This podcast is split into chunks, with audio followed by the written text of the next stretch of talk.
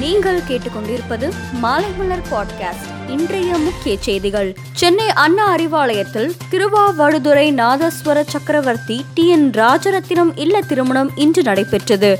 திருமணத்தை நடத்தி வைத்த முதல்வர் மு க ஸ்டாலின் பேசும்போது உள்ளூர் தமிழனாக இருந்தாலும் உக்ரைனில் இருந்த தமிழனாக இருந்தாலும் சரி அவர்களை காப்பாற்றுகிற ஒரே இயக்கம் திமுக தான் என்றார். இயற்கை விவசாயத்திற்கான திட்டங்கள் தமிழக வேளாண் பட்ஜெட்டில் இடம்பெறும் என்றும் விவசாயிகளின் எதிர்பார்ப்புகளை வேளாண் பட்ஜெட் பூர்த்தி செய்யும் என்றும் அமைச்சர் எம் ஆர் கே பன்னீர்செல்வம் தெரிவித்தார்.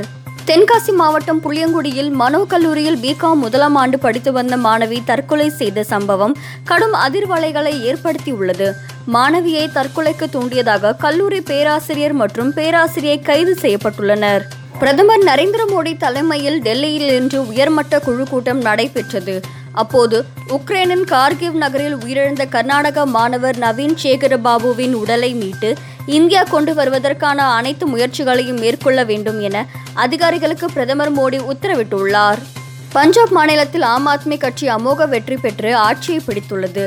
இந்த வெற்றியை கொண்டாடும் வகையில் கட்சியின் ஒருங்கிணைப்பாளர் கெஜ்ரிவால் முதல்வர் பதவியேற்க உள்ள பகவந்த் மான் ஆகியோர் தலைமையில் அமிர்தசரஸில் இன்று பிரம்மாண்டமான வெற்றி பேரணி நடைபெற்றது. இதில் ஏராளமான தொண்டர்கள் பங்கேற்றனர்.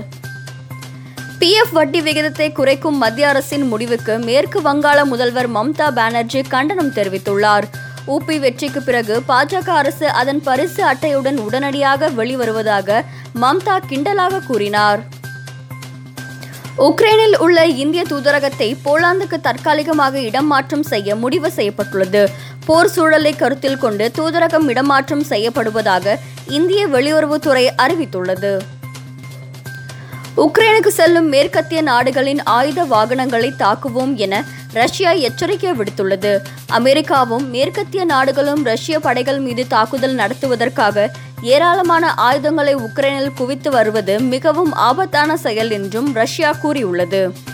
தெற்கு உக்ரைனின் மைக்கோலாவியில் ரஷ்யாவின் வான்வழி தாக்குதலில் ஒன்பது பேர் உயிரிழந்தனர். ஐம்பத்தி நான்கு பேர் பலத்த காயமடைந்துள்ளனர். பெங்களூருவில் நடைபெற்று வரும் பகலிரவு டெஸ்ட் போட்டியில் இலங்கை அணி முதல் இன்னிங்ஸில் நூற்றி ஒன்பது ரன்களில் சுருண்டது. இந்திய பந்து வீச்சாளர் பும்ரா ஐந்து விக்கெட் வீழ்த்தி அசத்தினார். இதையடுத்து நூற்றி நாற்பத்தி மூன்று ரன்களில் முன்னிலையுடன் இந்தியா இரண்டாவது இன்னிங்ஸை ஆடி வருகிறது. பெங்களூரு டெஸ்ட் போட்டியில் சதத்தை தவறவிட்டது ஏமாற்றம் அளித்ததாக ஸ்ரேயாஸ் ஐயர் தெரிவித்துள்ளார். அதே சமயம் அணி போராடும் வகையில் ஸ்கோரை தொட்டதால் வருத்தம் அடையவில்லை என்றார். மேலும் செய்திகளுக்கு மாலைமலர் டாட் காமை பாருங்கள்.